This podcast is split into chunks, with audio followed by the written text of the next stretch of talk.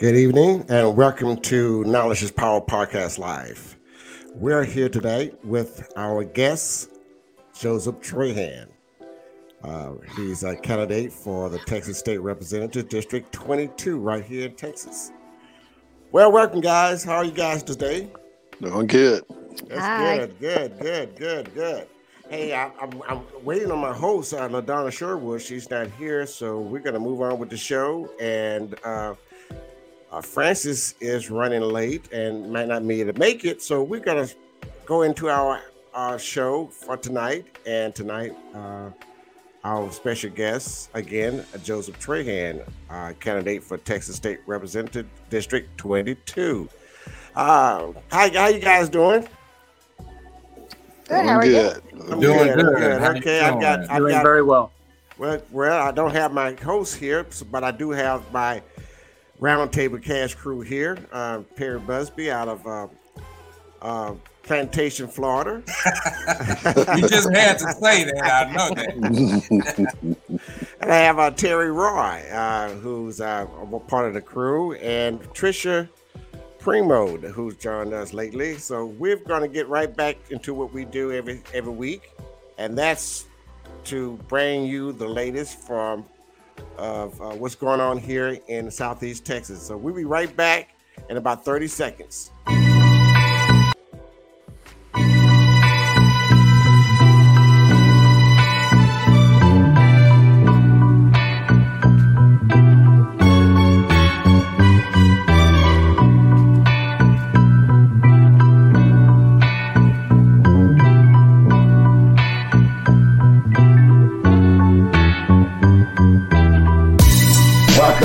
Knowledge is Power Podcast Live with your host, Tony Redfro, and my co host, LaDonna Sherwood and Francis Larkins. Knowledge is Power Podcast Live starts now.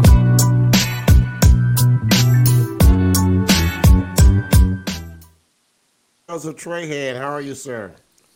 I'm doing very well. Great, how are all great. of you doing? I'm great. We're wonderful. Good to have you here it's with a, us. It's here been a, a, busy day of campaigning, from block walking to attending events, and so I apologize for my, but I'm always on the grind. That's okay. That's what you have to do if you want to make it. That's the way you want to do. So, uh, Trisha, would you kind of um, lead us off here? I'm not. I know I jumped on you real quick, so I'll just ask Trish right now. Hi, That's, Joseph. How are you? I'm doing very well. How are you? I'm good, thanks. Um, I'm just going to jump right in because it's a big topic that I, I do a lot of talking and advocating for. Um, flood uh, mitigation. What what is your views on that, and what what are your goals?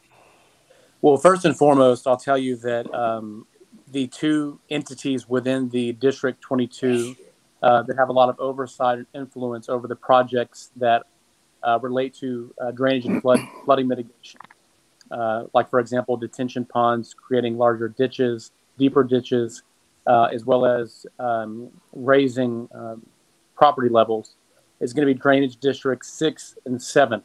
Drainage districts six and seven rely heavily on state funding uh, that is appropriated during each legislative session. And so for me, I'm a firm believer that as state representative that I would do my dead level best to be a vocal advocate for the increase in funding for projects that benefit uh, coastal communities like Jefferson County. Uh, just this last legislative session, there was big talk about some uh, somewhere around a billion dollars in funding that was added uh, to go towards flood mitigation issues, but that was statewide. And when you look at drainage districts six and seven, one project can be tens of millions of dollars, and that's just one project in one county in the over 200 plus counties in the state of Texas. And so I do believe that we have to do a better job of increasing funding to be able to support coastal communities, to improve flooding and drainage issues, uh, to be innovative, to be receptive to new ways of developing uh, flood mitigation and drainage mitigation issues, uh, whether it be technological advancements, improvements to area infrastructure that we see other states or even countries utilize uh, that have a lot of natural disasters. And so that is something that's actually a, a, major platform point of mine is to be a major advocate for the increase in funding and support uh, for our flooding and drainage issue, issues to support drainage districts six and seven. But beyond that, whenever we do have disasters, for example, it, it oh, I'm getting a lot of feedback. Um, whenever there uh, are issues relating to uh, flooding or drainage, specifically when we have natural disasters, uh, it is uh, paramount that people understand that the first line of defense is going to be uh, your county governments, your municipal governments. That's like the sheriff's department, uh, commissioner's court, city governments. If a city or county does not have the resources or capabilities and they need more assistance, then they increase the level uh, to the state of Texas. For example, uh, the uh, Department of Emergency Management. And if we need more assistance from there, if they don't have the resources or the tools that we need, or if they're not um, adequate enough, then you go up another level. And that's where the federal government comes in. We, we hear of entities like FEMA, but also there was federal legislation that was passed some years ago that allows for other states surrounding the state of Texas, for example, to be able to provide assistance as well. So there's a lot of opportunity to receive assistance during disasters. Uh, but you're talk, but to kind of go back a little bit with flood mitigation, it starts with adequate funding for our programs, as well as effective communication strategies, where we are working through my office as a state representative diligently to be an advocate and intermediary between the federal government as well as the local governments to ensure that communication lines are open and to know what exactly it is that we need uh, to improve our situation here in Jefferson County. Because again, Harvey, Imelda, uh, that was something that was unprecedented. And so I want to make sure that I can be of use as best I can uh, in that area. Thank you. Okay, Joe. Um, I see it says where you're going to fight, you know, to have better jobs, you know, for maybe not just Beaumont, but for the district that you cover. What are some of the things you have in mind to uh, to do to bring jobs, you know, might like to Beaumont and things like that? Thank you so much. We're, we finally got internet connection uh, on, on, the actual computer. Uh, could you please repeat your question? I was in the transition because I wanted y'all to be able to see me and, and, be a little bit more professional. Okay, it says that you, you know, part of your platform is jobs, and yes. you know, we we live in an area that you know jobs are scarce, especially out here in Beaumont. You know, like it's hard to even get a job to bring two, you, know, to employ two hundred people at a time out here. What are some of your goals in trying to get that done? well, first and foremost, a lot of what I see in other communities like Travis County, where I went to the University of Texas at Austin, or even Harris County, or even Dallas County, is that their elected officials, including the state representatives, are dogged advocates for economic development in the community, or rather the constituency that they represent. Uh, there are numerous corporations, whether they be new startups or uh, legacy uh, entities, that are choosing to move to the state of Texas because we don't have um, an income tax, and they like the expansive land developments that we have uh, and the and the friendly nature of business. And so, for me, I think from a Jefferson County perspective, the state representative and his or her office has to be more effective and um, uh, proactive in making sure that we have a good working relationship with not only the city of Beaumont, because your question was specific to Beaumont, uh, but also the Chamber of Commerce and the state legislature. Uh, being someone who is willing to utilize that position to reach out to organizations and companies that are considering to expand, to request private meetings, to to be willing to provide tours of the community, and to educate on the strengths that we have as a district in 22. Because the District 22 encompasses, of course, Beaumont, but also Port Arthur, uh, Groves, Nederland, Port Neches, Cheek, and portions of Fannett. And so, with that, um, we have the I 10 corridor, which goes straight through the city of Beaumont. We have the port of Beaumont.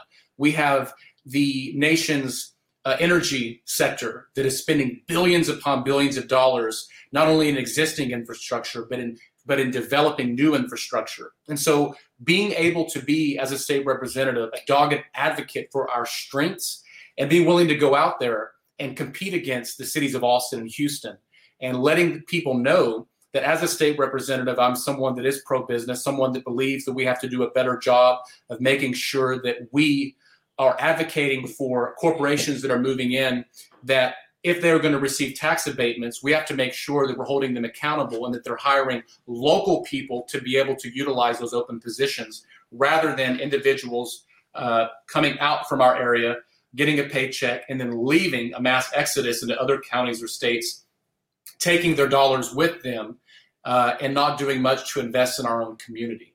And so, in summation of that, it's being a dogged advocate, being visible, being willing to put an ear to the ground, know what companies and industries are looking to expand, and going to them, not waiting for them to come to us, not ceding the opportunity to cities like Austin and Houston, but saying, look, here in Beaumont, Texas, and Port Arthur, we have a number of strengths, as I've just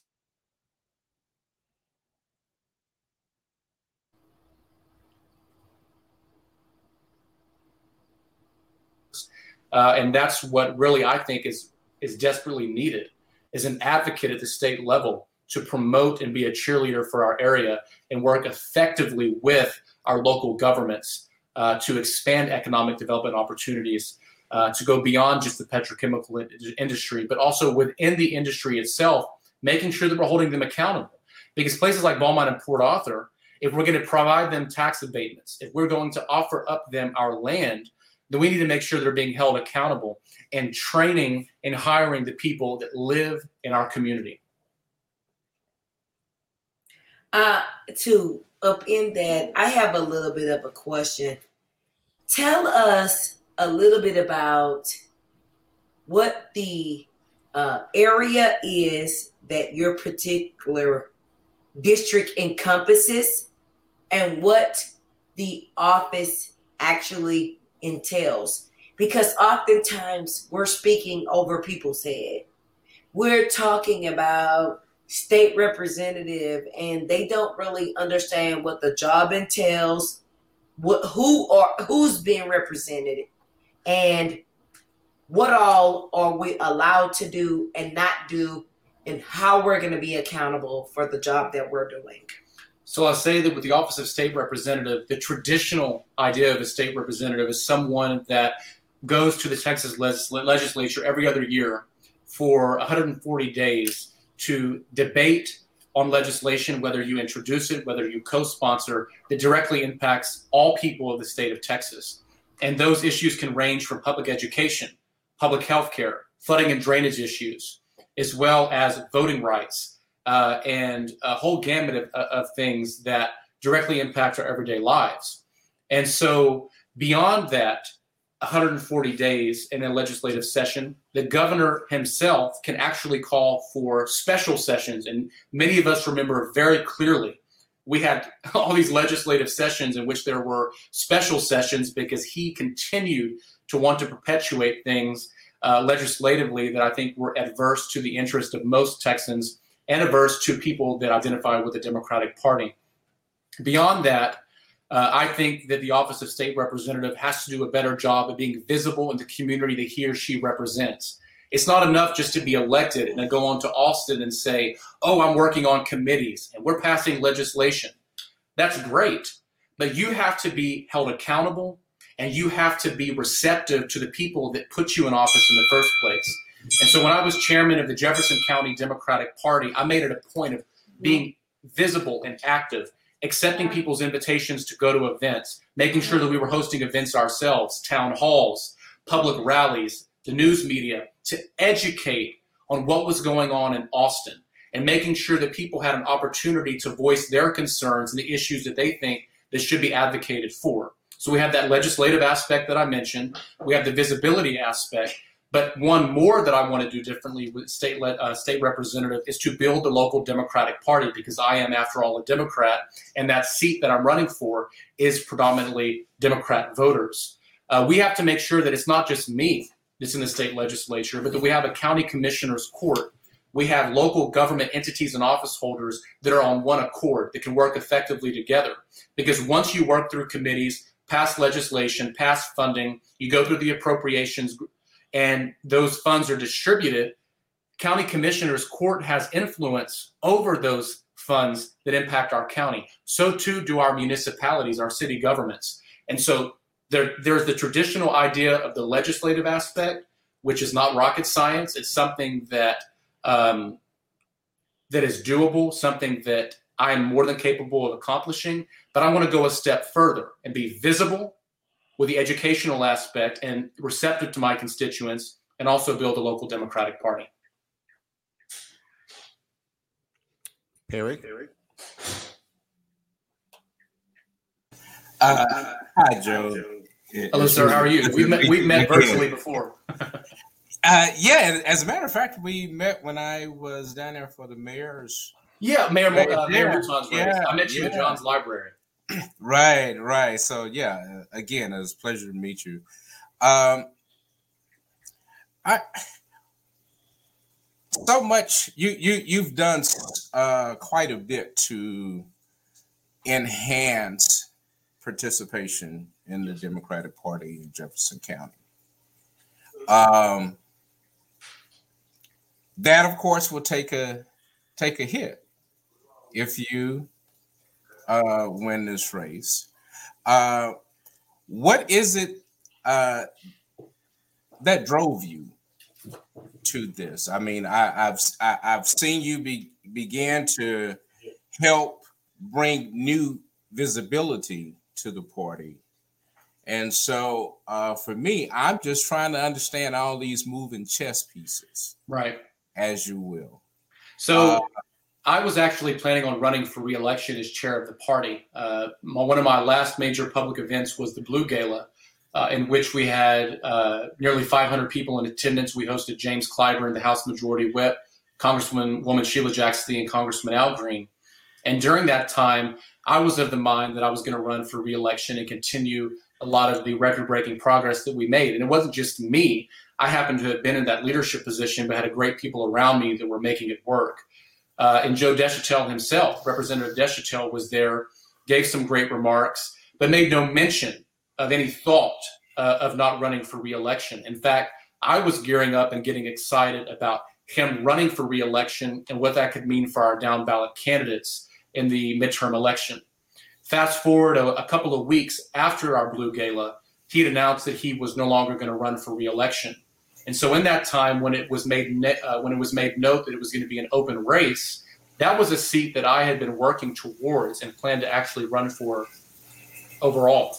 I thought there was going to be more time because I think that we could we had a lot more that Joe Deshotel could give. I respect his choice. You know, he's engaged to a beautiful woman She's a successful businesswoman in Houston. Uh, his son, Joe Jr., lives in Austin, very involved in the Democratic Party there. They're expecting their first grandchild. So I understand his reasoning. So when he announced unexpectedly to many Democratic officials that he was not going to run for reelection, I had to pray, I had to reflect, and I had to go back to my family and friends to determine if this is something that I should take on. Uh, you know, the local Democratic Party, when I took over, uh, our bank accounts were in the negatives. There was no lease secured for the headquarters, and we had not been that active uh, for uh, quite some time, at least one to two years. Uh, and so when when I was sworn in, uh, that was a few months before the most important election of my lifetime, which was to get Donald Trump out of office. Uh, and despite the short time period, during my tenure, we were able to raise over a quarter of a million dollars, host dozens of events, reelect all of our local Democrats, bring uh, Beto O'Rourke, uh, who's running for governor, Joe Jaworski, who's running for attorney general, uh, bringing high level people, as I mentioned, like Al Green, Sheila Jackson Lee, um, James Clyburn, securing the lease for our headquarters, improving the, our monthly giving, improving our communications, being on the news constantly, and being a proud champion for the Democratic Party. That's where my heart is.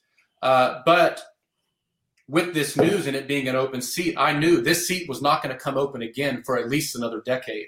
And I was not going to sit out on this. I thought if I could do an effective job as chairman of the Democratic Party and make record breaking accomplishments, imagine what I could do at the state level. Uh, In this short amount of time. And so, uh, with that, it, there was a lot of thought, but I do disagree with the notion that the Democratic Party is is not going to continue to grow.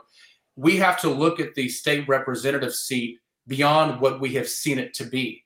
The legislative aspect is important, but there is a great deal of work and a benefit that one can have with using the state legislature seat for growing the local Democratic Party.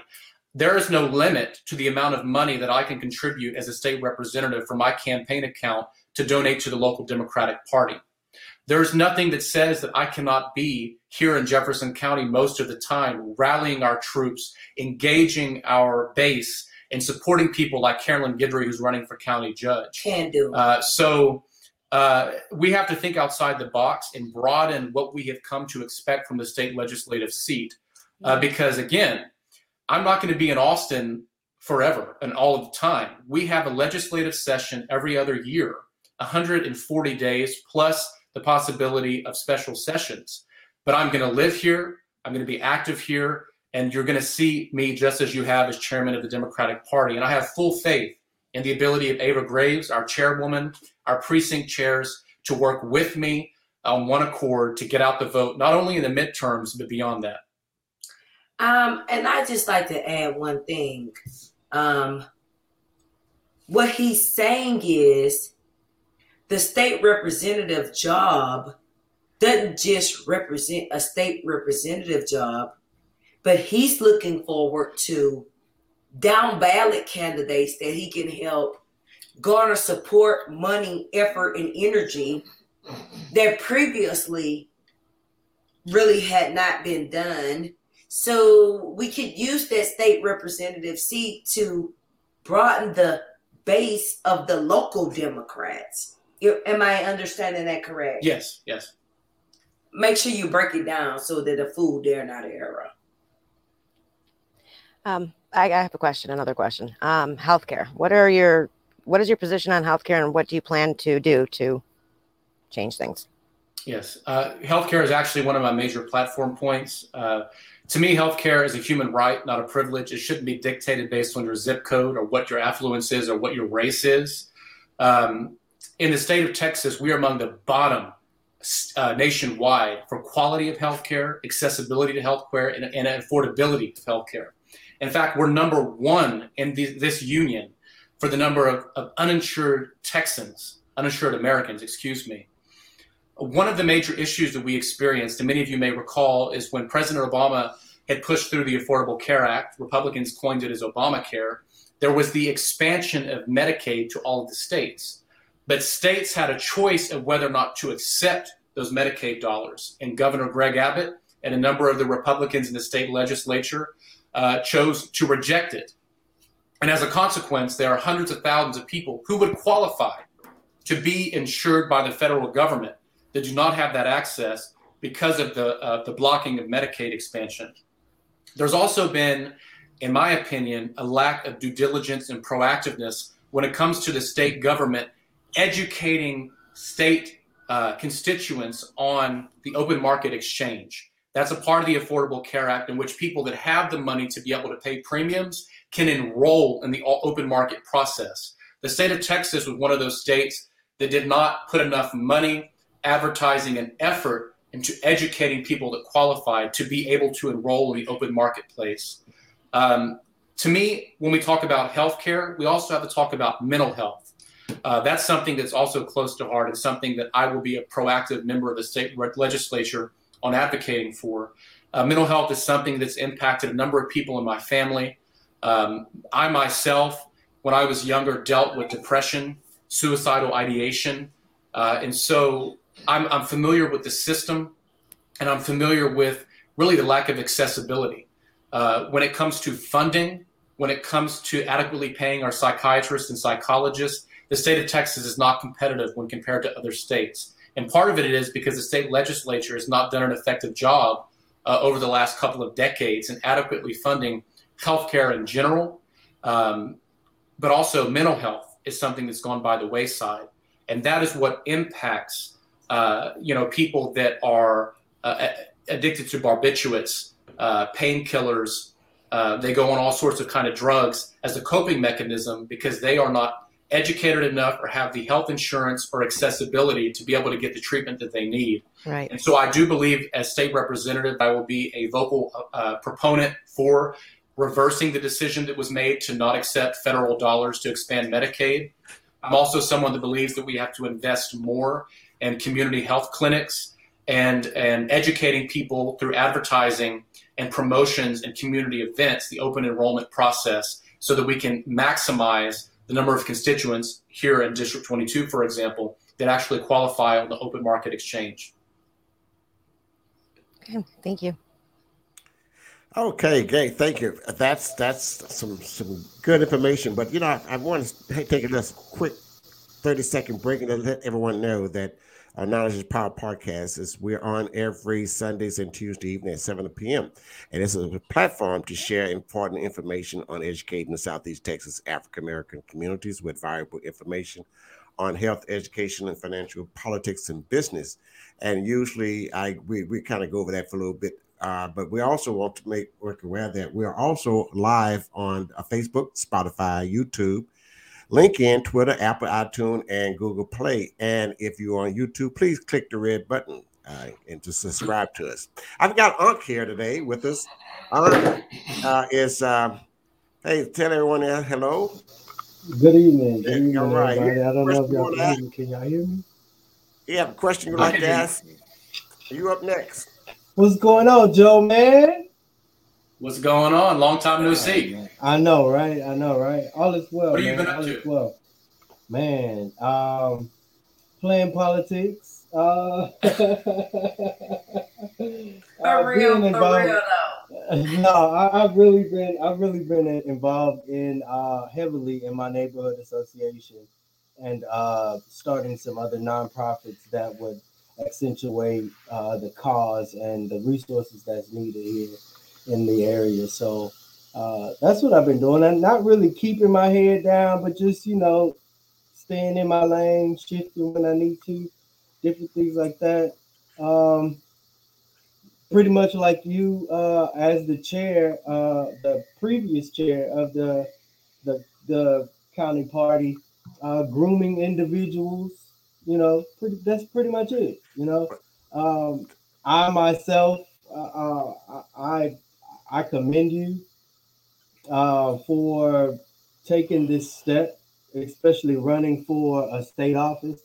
Um, something of importance especially for look at especially for uh, this particular district, my particular district, because you are my only choice that I have um, uh, for this particular district, and and I want a lot of people to know that Beaumont has two choices as of now, but a particular district only has one, and that's uh, where I live, where I currently live uh, precinct six, uh, Jefferson County precinct six.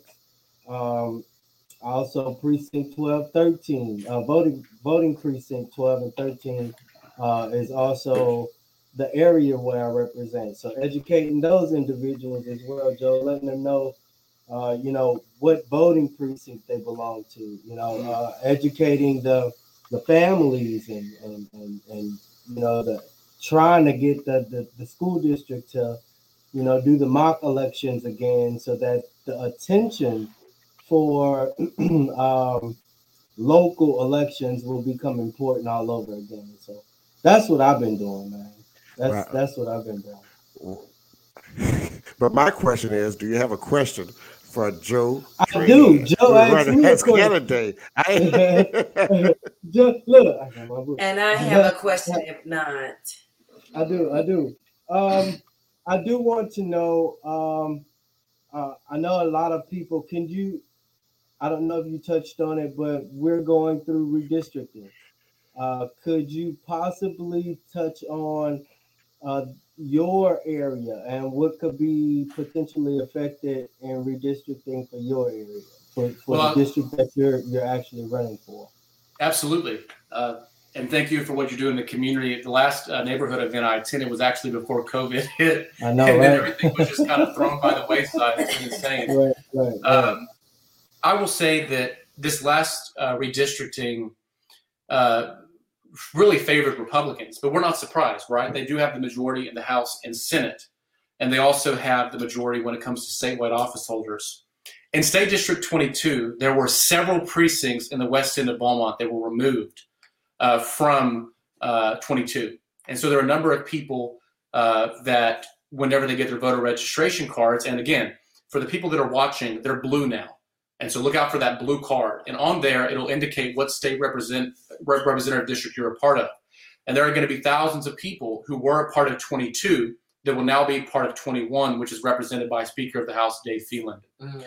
In the legislative, in the last redistrict, round of redistricting, all of Port Neches was added to the district. We have Olive Groves in one precinct in Nederland, precinct 37. There's also Cheek, portions of Fannett.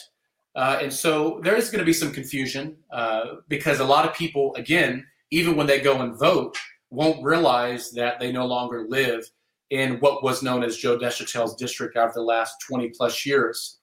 Uh, in the legislative session, what I want people to understand and take heart with and, and be happy about is that with redistricting, with things like critical race theory, with changes made to our voting uh, laws, uh, with changes made to a, a, woman's right to make a decision about her own uh, private uh, medical uh, life, uh, there was, to me, a lot of things that went against us as a community. But, and I say but, and with a smile, when George Bush, George W. Bush, was elected uh, as president, he over 20 years ago, he won by over 20 percentage points statewide. You fast forward to 2020, President Biden lost the state of Texas by about six or seven or so percentage points. It was single digits. And so, what does that tell me? That tells me that voter trends are going in the opposite direction of what they were 20 years ago and in the direction of supporting Democrats. Statewide in 2018 and 2020, people that ran for office lost by single digits. We are increasing voter turnout for Democrats. So it's not a matter of if, but when we take back control of the state of Texas. Mm-hmm. And so, like an injured dog that's on on, on its way out, it's going to bite, it's going to howl, it's going to do everything it can to hold on to its last moments of life. And I think that is what is taking place with Republicans in the state of Texas. And so they could do their dead level best to try and suppress the vote, to whitewash history that's taught in public schools, to take away individual liberty and freedoms from women. But time is on our side. And by the grace of God and the people of Texas, we will flip these statewide seats and we will take back the majority in the House and Senate and we'll start to see some positive changes for our community. Uh, and that's what I take confidence in. Because redistricting, yeah, we were screwed. The, when we look at uh, the census data in 2020, and keep in mind the state, uh, the federal government and the state, they didn't do a whole lot to try and work with us and expand the amount of time that we could take in, in, in counting the census for individuals, you know, because of the pandemic. And that's okay, uh, whatever tactics they want to use. But uh, what we discovered is that the fastest growing populations in the state of Texas were people of color. We also had an increase in the number of young people who are moving to Texas from other states, taking on jobs, who are highly educated and who happen to vote Democrat. But with the redistricting with the state house and senate seats, it didn't reflect that. What they did was hold on, do whatever they could to splice and dice communities to hold on to their power because those communities, those districts are not representative of the population growth in the state of Texas. That's why, for those that are watching that may not know, Jefferson County now has two congressional representatives. We were split into two congressional seats. We were also split into two senatorial districts.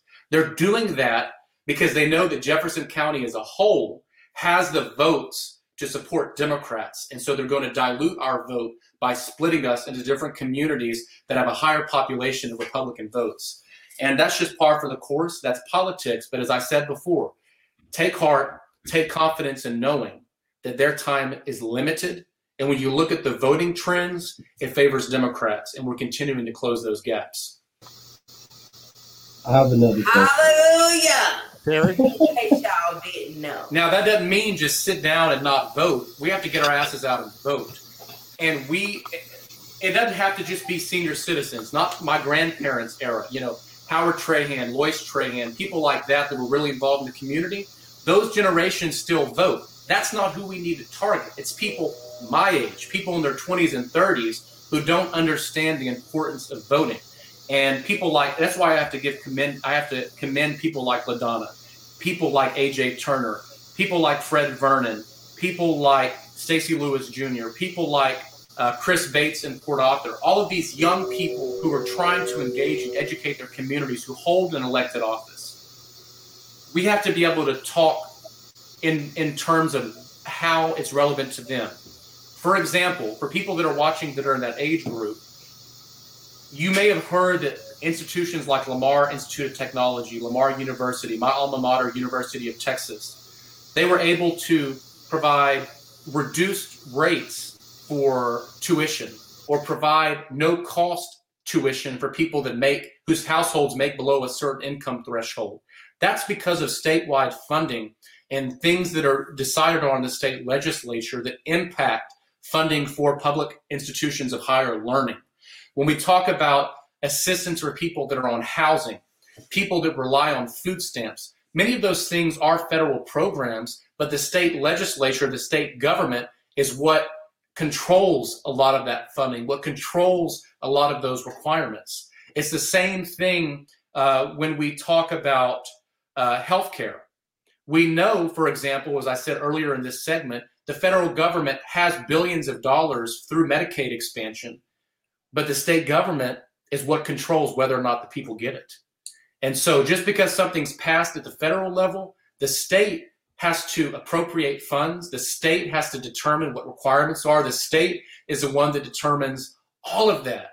And so it's relevant. It's relevant to how much your school costs. It's, it's relevant to your housing costs. It's relevant to your public infrastructure because we don't all like to have to pay for realignments or pay for tire replacements. So when you're young and you're driving on roads and you're having to use your credit card to do that, it's the state government that dictates a lot of the funding for TxDOT and other entities that award funding for municipalities and, and county governments like ours.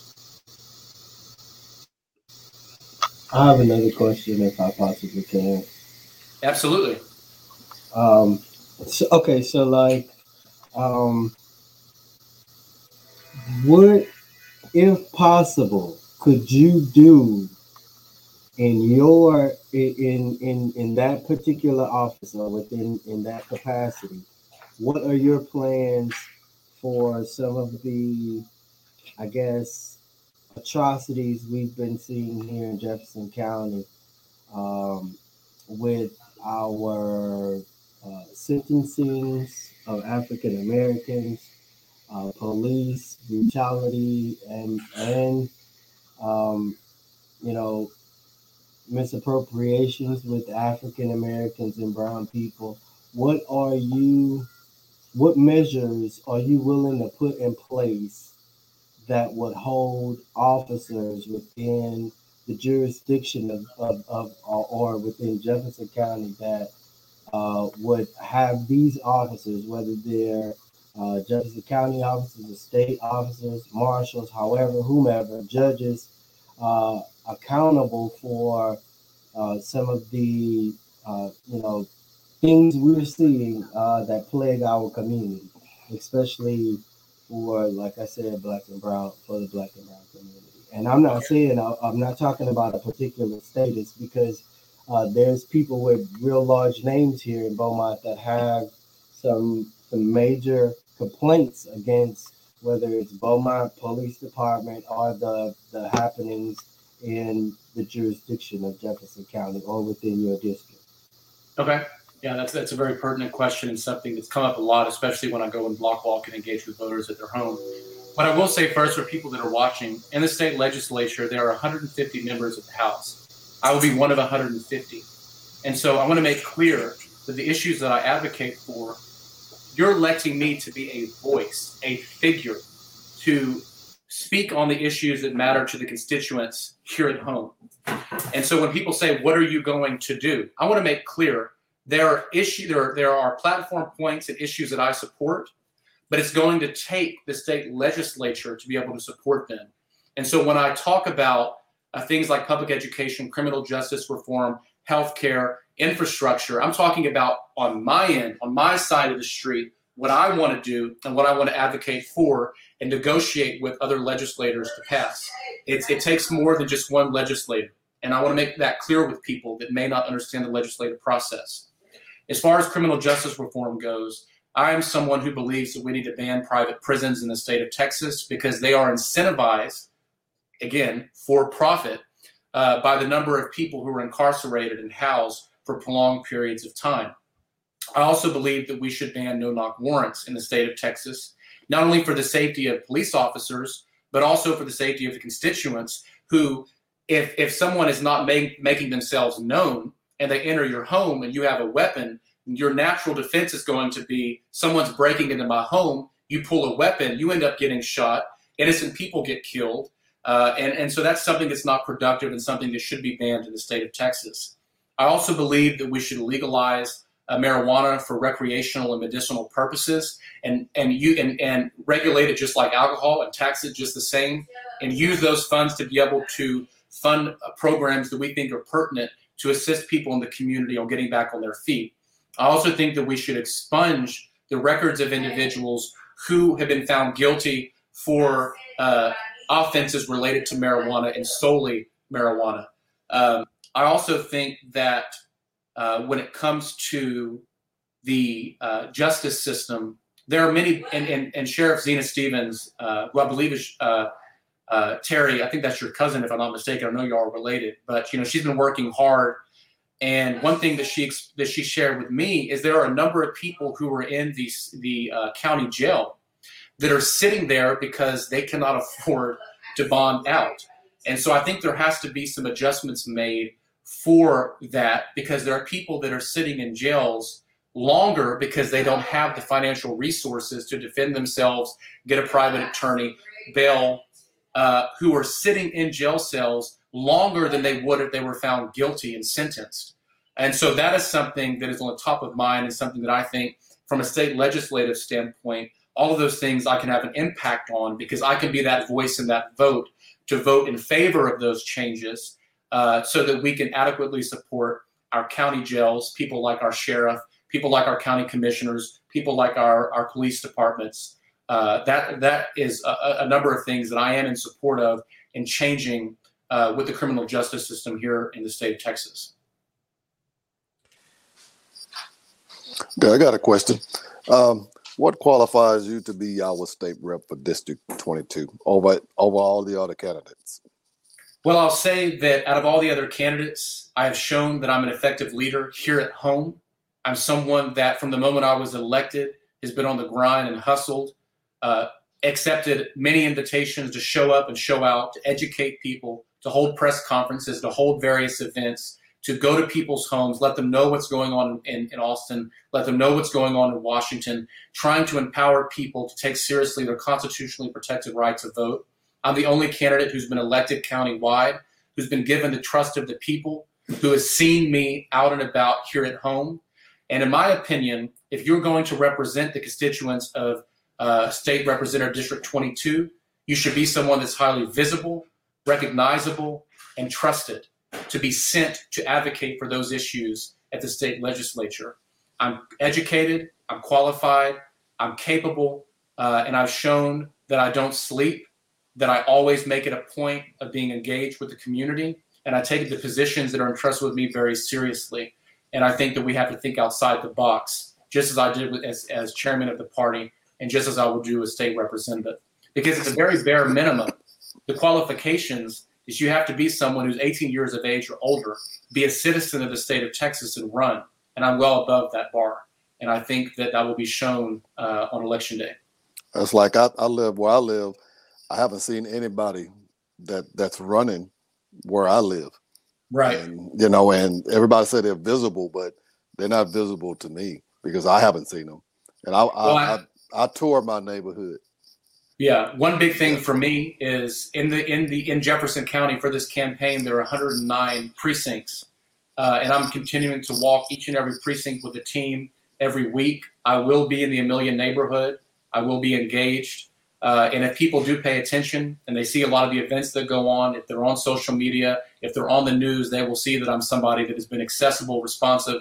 Because again, my direct responsibility as state representative, excuse me, as, as chairman of the Democratic Party was to raise funds for our party, elevate our party values, elect Democrats at the local level, and I did all of that and above. And I think that I will do that as state representative as well. Now, uh, Mr. Terry, can you speak to more on some of the just for the public to know about the flooding and drainage issues and things infrastructurally that I know you've been advocating for uh, with the city of Beaumont? Because I, when we talk about infrastructure, I think a lot of people don't fully realize what it is that we're talking about. You know what I'm saying? Just yeah. like LaDonna was saying earlier, we talk in these these the, these high level uh, buzzwords, but really what it means and how it impacts everyday people. Yeah, infrastructure. You know, it's it's not just really the, the county; it's the city, and you know, like I'm just speaking specifically for Amelia. Right. Right now, they're getting ready to do, I think, anywhere from ten to twelve million dollars worth of work in Amelia, which is you know, which is good. Mm-hmm. But it, it, was a fight to get that done, and I, you know, I, I want somebody that can fight for me, and not me have to fight for myself. Mm-hmm. Because if you're elected, you'll have more power in things than, than I would, you know. And that's what I'm looking for from somebody, somebody that that can do that. It's like we elected city officials and well, I'm not, I'm not going to even go there, but anyway, you know. Well, I, I know what you're going to say. and look, and look, and look, you know, Mr. Roy, I'm one of those people that feel like this. Sometimes we elect people that we can't hold accountable. And one thing that I've been addressing with Joseph is making sure that you have some tangible ways that your constituents can hold you accountable. And I told him, I said, you need to make sure that we got ways that our group can hold you personally accountable. When we elect your ass or whatever the case may be, we want to know what you did and what you're doing and what's going on. And I want to bring that report card back to my group. If I can't do that, then I don't want you. Yep. Tell them Absolutely. a little bit about the accountability portion that I've pressed upon you. So many people in the community have, have expressed frustration uh, in general with the uh, I think lack of visibility and engagement overall. There's no one person who's at fault. It's just a lot of the entities that exist, being the federal government, the state government, and municipalities. Uh, that that that level of activism, uh, visibility, and effectiveness, at, at, you know, among the community. I think it's very important that uh, you know whether people choose to support me or not, or they choose to support someone else. Uh, that's their prerogative, it's their constitutional right. That anyone who's in an elective office now or previously should be able to provide you quantitative uh, proof data of their effectiveness in their role. Period. And if they can't provide that, then you should seriously reconsider supporting them. Because um, Beaumont is a city of a lot of officials that just talk. You know, I, we, anybody look, can talk. Look, look, look, this is why I'm over here with the Jodo Trahan shirt on. Because my question at every forum, at every location, is how can we make you accountable? What is the quantitative value that I can say, I want to score you, I want to grade you, I want to make sure that you're accountable for the shit that you have did. And if I do not like what you have going on, I want to remove you. And he know me. He didn't just meet me. This is why I am excited to be on Knowledge is Power Podcast Live because I feel like this. I'm the one that's to come and tell you, you didn't vote with us. You didn't agree with us. You didn't give the money to us. You didn't situate yourself with us what we got going on. And I'm to check a check box. See, nobody didn't talk about that all this time that we've been having these people on. I'm talking about accountability. That's right? like that's Absolutely. like I, you know, about all the three people that that's that I that's been on here. I've never heard anybody talk about infrastructure before they started running, and that's what bothers me. If you didn't talk about it before, you're not going to talk about it afterwards. That's just a fact. And accountability. I've, accountability means I want to check your voting record. I want to check what bills did you recommend. What shit did you send to Congress? I what wanna know shit the did you say you want to be supportive of? And then I want to go back and say, did your group want that?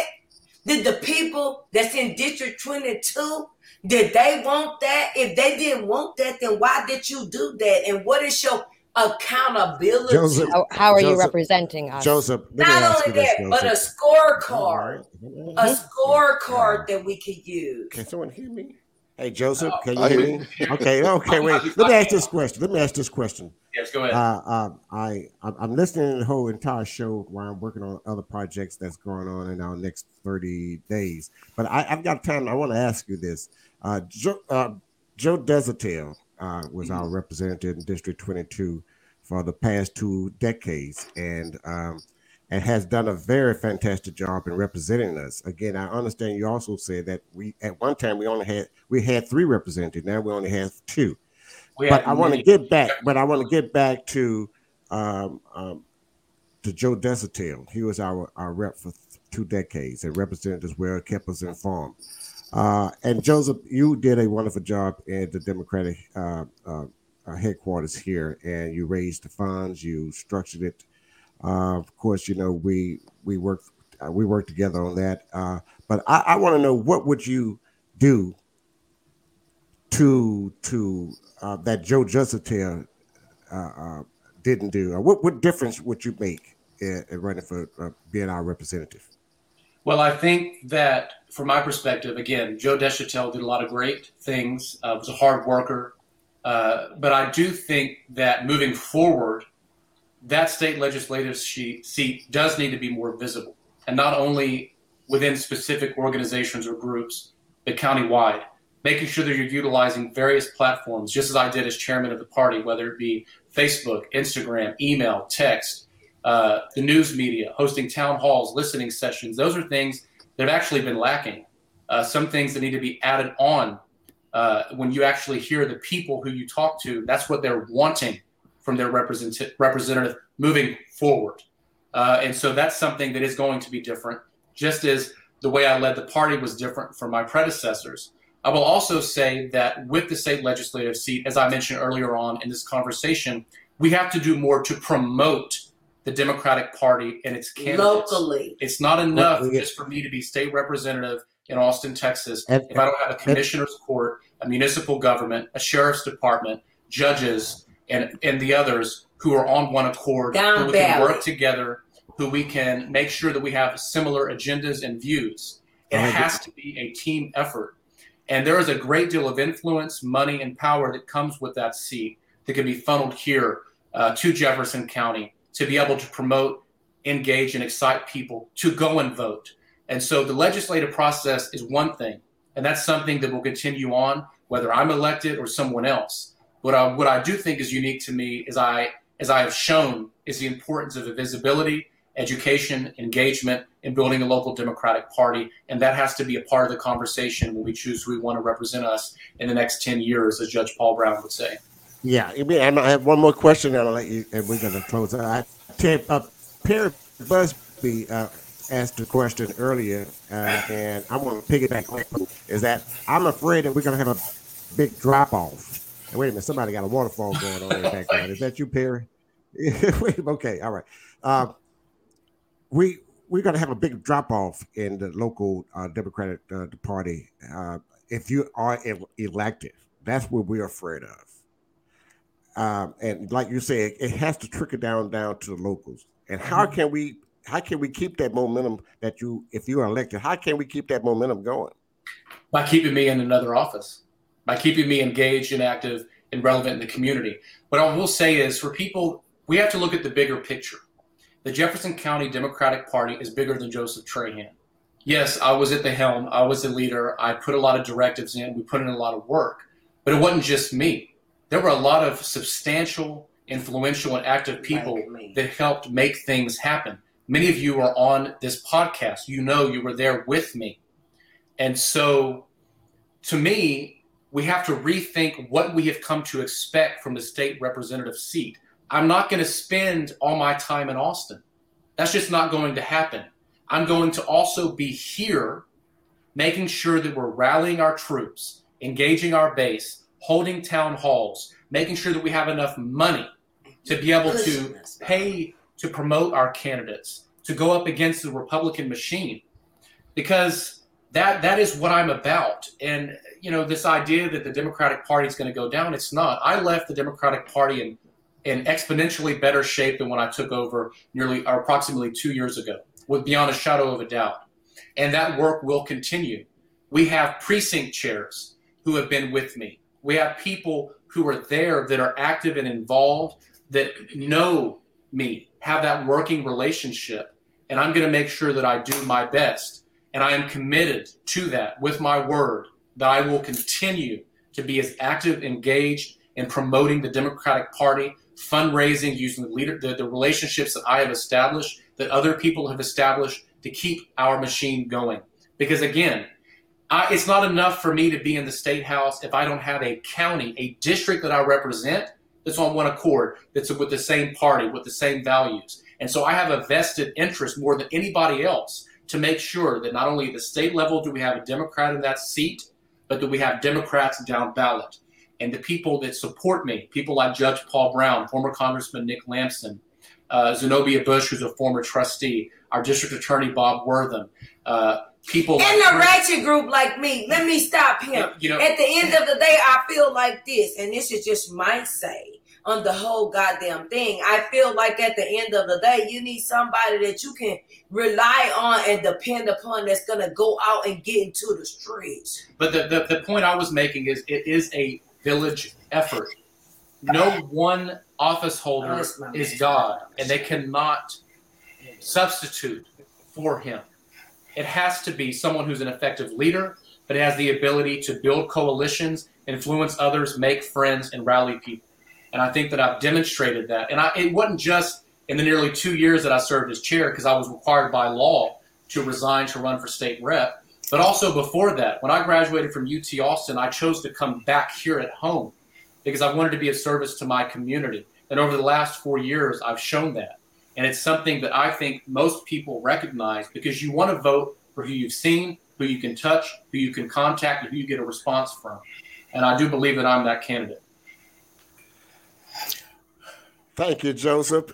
I got and may, may say too, because some people, for example, what happened, and, and again, it's an educational component.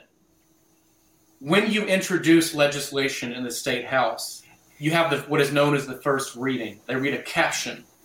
From that standpoint, the Speaker of the House can then refer legislation to the pertinent committees. Once a piece of legislation goes to a committee, committees are made up of Democrats and Republicans. Those that chair the committee, it's based on seniority. We have no seniority once Joe Deshotel retires. We're all freshmen. In that committee, we have to make sure that people are well aware that you can go to Austin to testify publicly. You can utilize uh, through uh, virtual means testifying uh, to the committee if you can't physically be there. And you can also uh, submit written testimony for the record. The more people that are engaged in that committee process, that are speaking to the chair, by, uh, co-chair, and the members of that committee who are made up of state representatives, the more likely there is to be a change in perspective when it comes to what legislation that's introduced is voted out of committee and goes to the calendars committee, where it's then scheduled for uh, to be introduced to the entire uh, floor. Wait, I want to stop right there. What he said is, once Joe Deshotel's off out of office, everybody is a freshman that's introducing legislation it doesn't matter how long you've been there or how long you have not been there. Am I right? Make sure I want to get well, that clear. For the for the committee chair purposes, no freshman gets uh, appointed as a chair. But None. everybody's a freshman.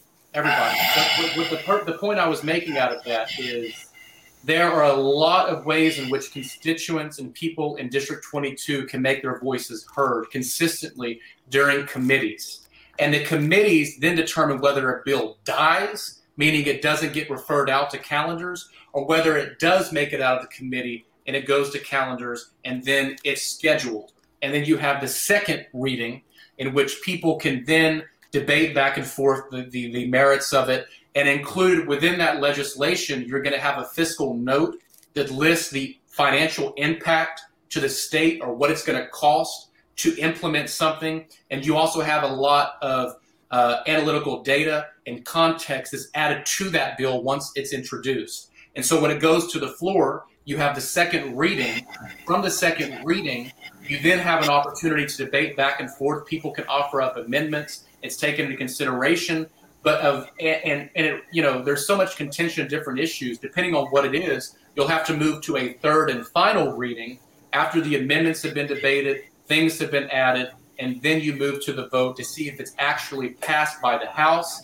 It's then referred to the Senate. The Senate then has to vote. And if there are differences between the House and Senate, you have to have a conference committee in which in the conference committee you have to figure out iron out the differences so that you can have a piece of legislation that's then uh, passed by both chambers sent to the governor's desk for signature. That's how laws are made. But in that process as i mentioned constituents have an opportunity to not only speak to their elected representative which i hope to be but other state representatives who are on those committees that have influence over what bills make it out of that committee and go on to be scheduled to the floor of the House. And this is where I feel like it's important to make sure that we know what the process is. Because Thanks we can be lured into one thing or the other thing, but if you don't know that it's this and it's that and it's this and it's that and it's this and it's that and it's a bunch of things, yeah. you will think oh, well, this person's just gonna magically make it all happen. That's not the way this job that's not, operates. That's not the process. But we have platform. That's why I don't make many promises.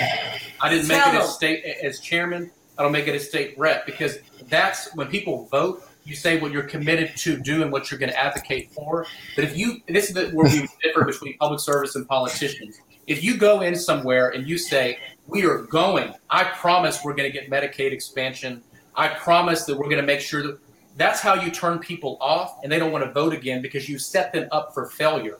Boom. What we're talking about is what you were committed to advocating for and what you're going to work your butt off to try and accomplish. And I think that's what we have to understand when people that are voting, even the president of the United States, I know people are frustrated with him. His approval ratings are down. But it's the House and Senate that has to pass what he wants to be able to make it happen. You can't do everything by executive order. So that's why we get into trouble of making commitments for what you want to do versus what you promise you're going to do. And when you're in the political process and you're doing the debates, what you promise you're going to do is not always going to happen. But what you're committed to doing, what you're willing to speak for, what you're willing to push and introduce, people, that's what they want to see. And they want to see moving the uh, meter in the direction of progress. I don't like people that make promises because you don't know what is going to happen in the political climate once you get there in the next legislative session. And we know that a lot of lies have been told. So yeah. we're not in the business of lying. We're in the business of telling the truth. Joseph, uh, I wish you the very best. And I and I am just smiling. I, I in some ways listen to you. I I can recall times when I was talking to two of my mentors down in Beaumont, Calvin Williams and Al Price. Wow, yep. And they would listen to me and they just look at me and laugh and hear all of the crazy shit I was saying and go, uh-huh, yeah, okay. because it's in the little things. And I had the opportunity to ask them um, and I'm asking you, you don't have to answer this, but I will, you know, ask this. What is the one thing that is going to ground you? Because the one thing that both of those guys told me intimately, what it wasn't that they didn't want to do as much as they did, it was the fact that what they saw they might have potential to, we weren't ready for. Exactly. And in fact, the things that were attempted were sometimes fought against. And I don't want, I, I mean, I, I, wish you well, but I want to be, I want to wish you well with realism about this area that you're in. Because you're up against one part of this GOP that's trying to take this last bastion of this area where there I, I, I live in Broward and we kind of in a similar case. We this one little area where it's the most Democrats and the most black. We have more numbers than what we're able to produce the leadership, uh, equitable lead, leadership to help even move us forward. Beaumont is in the same way. And I'm not talking about any personality or whatever. Let's just face it. Houston is the same way. I used to work politics in Houston. If you ask Al, if you ask Sheila, you ask Boris, you ask Jarvis, I all work their campaigns. They all not only do I know them, they all know me. And I look at them and I ask, and and and I'm scared to ask that question that I asked Calvin and Al, because when I said, "What is it that grounded you?" It had nothing to do with policy. Doesn't it had something to do with trying to move this community that sometimes fought against you. Mm-hmm. So, in that, I'm saying I wish you well and think about that thing that's going to ground you because I tell you, the folk around you going to change like a whirlwind, young man. Once you get in that seat. And your biggest obstacle is going to be able to help Beaumont and that area in a way that it can because you're going to see it in some ways that it can't. And that's going to be your obstacle. How do you do it? Tell it like tell it in a voice like LaDonna, who can be just as ratchet as she wanna be. Yes, she is ratchet. Voice Put it in the voice of Chris who can speak in a way, but you have got to learn how to lead and let other people speak. Mm-hmm. And when you can do that, people will get with you. That's why yeah. Calvin Williams is honored. That's why Al Price is honored. And I don't know Joe, but if he did it, that's why he's going to be honored. And that's what we want of our leaders today. It's those that are going to raise the water for all boats. Raise this tide. What are we going to do with this area? Have a vision, not just for Beaumont, have a vision for that area because no one sees Beaumont. They see that area. And if we get people who can get out of the murk and the muddle of this fighting over this nasty ass years of not being able to understand the city and the opportunity that we had. We need leadership. And if you're going to be that leadership, you got some good shoulders to stand on, but don't let us down. We can't afford that. And not only that, but let me say something because I'm on the group. We gonna hold your ass accountable and I don't give a damn. Who, who, I'm who, wait, wait, let me ask you this: Who you gonna hold, hold accountable? Hold up, no, nobody else talk. It's my turn. It's my turn. If you lead the shit down the wrong goddamn group, I'm coming for you too. I don't care who it is, cause y'all know me. I'm representing the group. If he go and say he gonna do so and so and so and so, and we can't count on you, oh, I'm gonna be the main one on Knowledge Power Podcast Live, the shit that hit the fan. And what, what I want to say, and I, I think it's it, it's really yeah, uh, Joe. Would you get a guess the last word, please, sir? please, uh, and, and, and we're gonna we're gonna close this we're gonna close this act up, okay? They're gonna ratchet. Yeah, that is. I want to say, you know, and that's and that's a powerful um, question you pose what grounds you. And what I will say is that for me, I feel an obligation to my family and community. Um, I, am not someone who's a fly by night. Um, you know, I love my community enough where I didn't stay in Austin. I didn't go to Houston. I took pay cuts. I took away. Oppor- I took.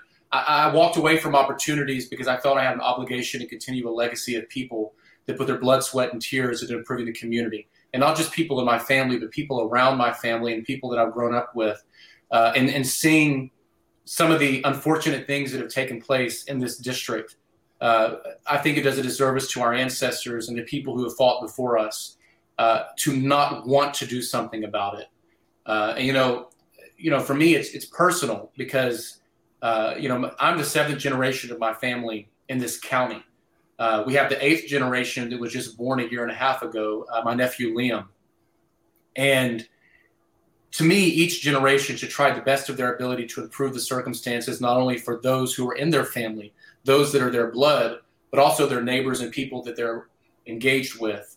Uh, you know, growing up, I did not take full advantage of really the significance and in, in, in, of my grandfather Howard. Uh, I was young, I was dumb, and I was more interested in video games and hanging out with people than I was listening to why it was significant for people to be engaged in the process. Hearing those conversations that so many individuals uh, that have since left us held uh, around me about why they cared about their community. Uh, you know, Dora Nisby's husband, Mr. Nisby, was very involved. The Perkins brothers.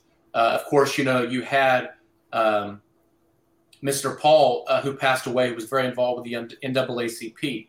Uh, you have Mr. Am- Ambrose, who passed away, and, and so many others that I that that it's a long list where you know Opelousas, Opelousas Spivey and others that they committed themselves to improve their community. One of those people that's still alive and active is Judge Paul Brown, uh, who is helping me on my campaign, who is who is pouring into me the importance of young people getting involved in the political process and seeing the writing on the wall that if we don't vote our power, how much is going to be stepped back and taken away. And that's not only with voter suppression tactics, and changes to a woman's right to be able to make decisions about her own health care. But it also impacts uh, our ability to advocate for one another because once you start peeling away at the progress that's made, you go at the soul of people's tenacity, energy, and faith. And once you tap into somebody's faith and you take away from it, you destroy communities. And so we have to make sure that we're staying here and involved. Uh, people like my grandmother, Faye Woodsmall, when she was the first female in the Beaumont Police Department in 76, a, a force full of 250 men. It was her as a woman. And then, of course, uh, many of you remember uh, Officer Cole, Eddie Cole, and others that were so involved. They, there was very few of them. But because they had the audacity to move forward and do something, to break glass ceilings, to, to, to face systems of oppression and to go against the grain and be willing to speak for people rather than special interests, you can make a difference and you see the progress that's been made. Uh, and so, I, again, I think I have an obligation uh, to continue that for my community because I'm grounded with my family and I'm grounded in faith. You know, people always tell me when I say if I win, they always stop me in the middle of my tracks and say, when you win, you step out on faith, you claim it, you speak to God, and you let Him know what you want to do You want his support, you want his grace, you want his blessings. And so, again, for me, it's family and it's faith. And I feel I have an obligation to continue it. Wonderful, wonderful. And not to undercut that, Joseph, but did you have to step down to run for by. Yes, uh, by law, okay. I had to step down. Okay. Unfortunately. And let me say this: when he say Eddie Cole, you know that's the same Eddie Cole that's kin to me. My mother was the first black in the Beaumont Municipal Courthouse. We not just playing this. We for real about this. We serious, the both of us.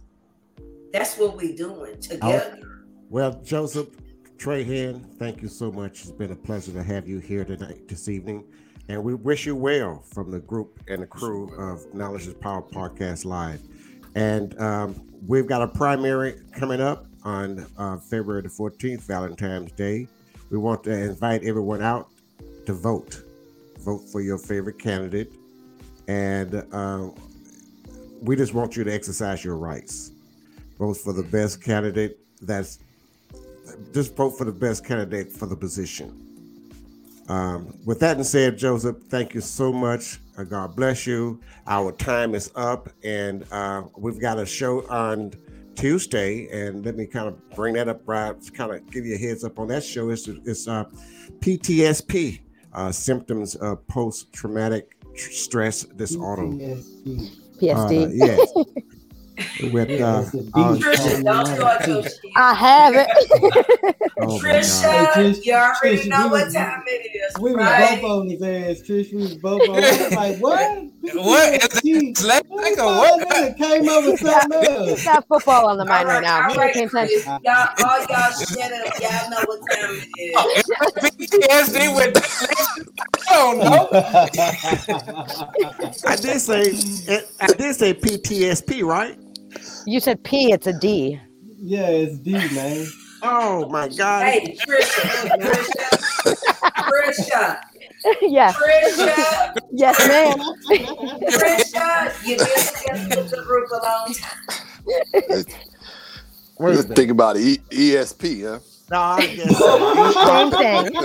ES, uh, ESPN. One or two. Yeah. Anyway, we're going to have the post traumatic stress disorder with uh, our guest on Tuesday, is Mary Williams, and she's gonna we're gonna try to help.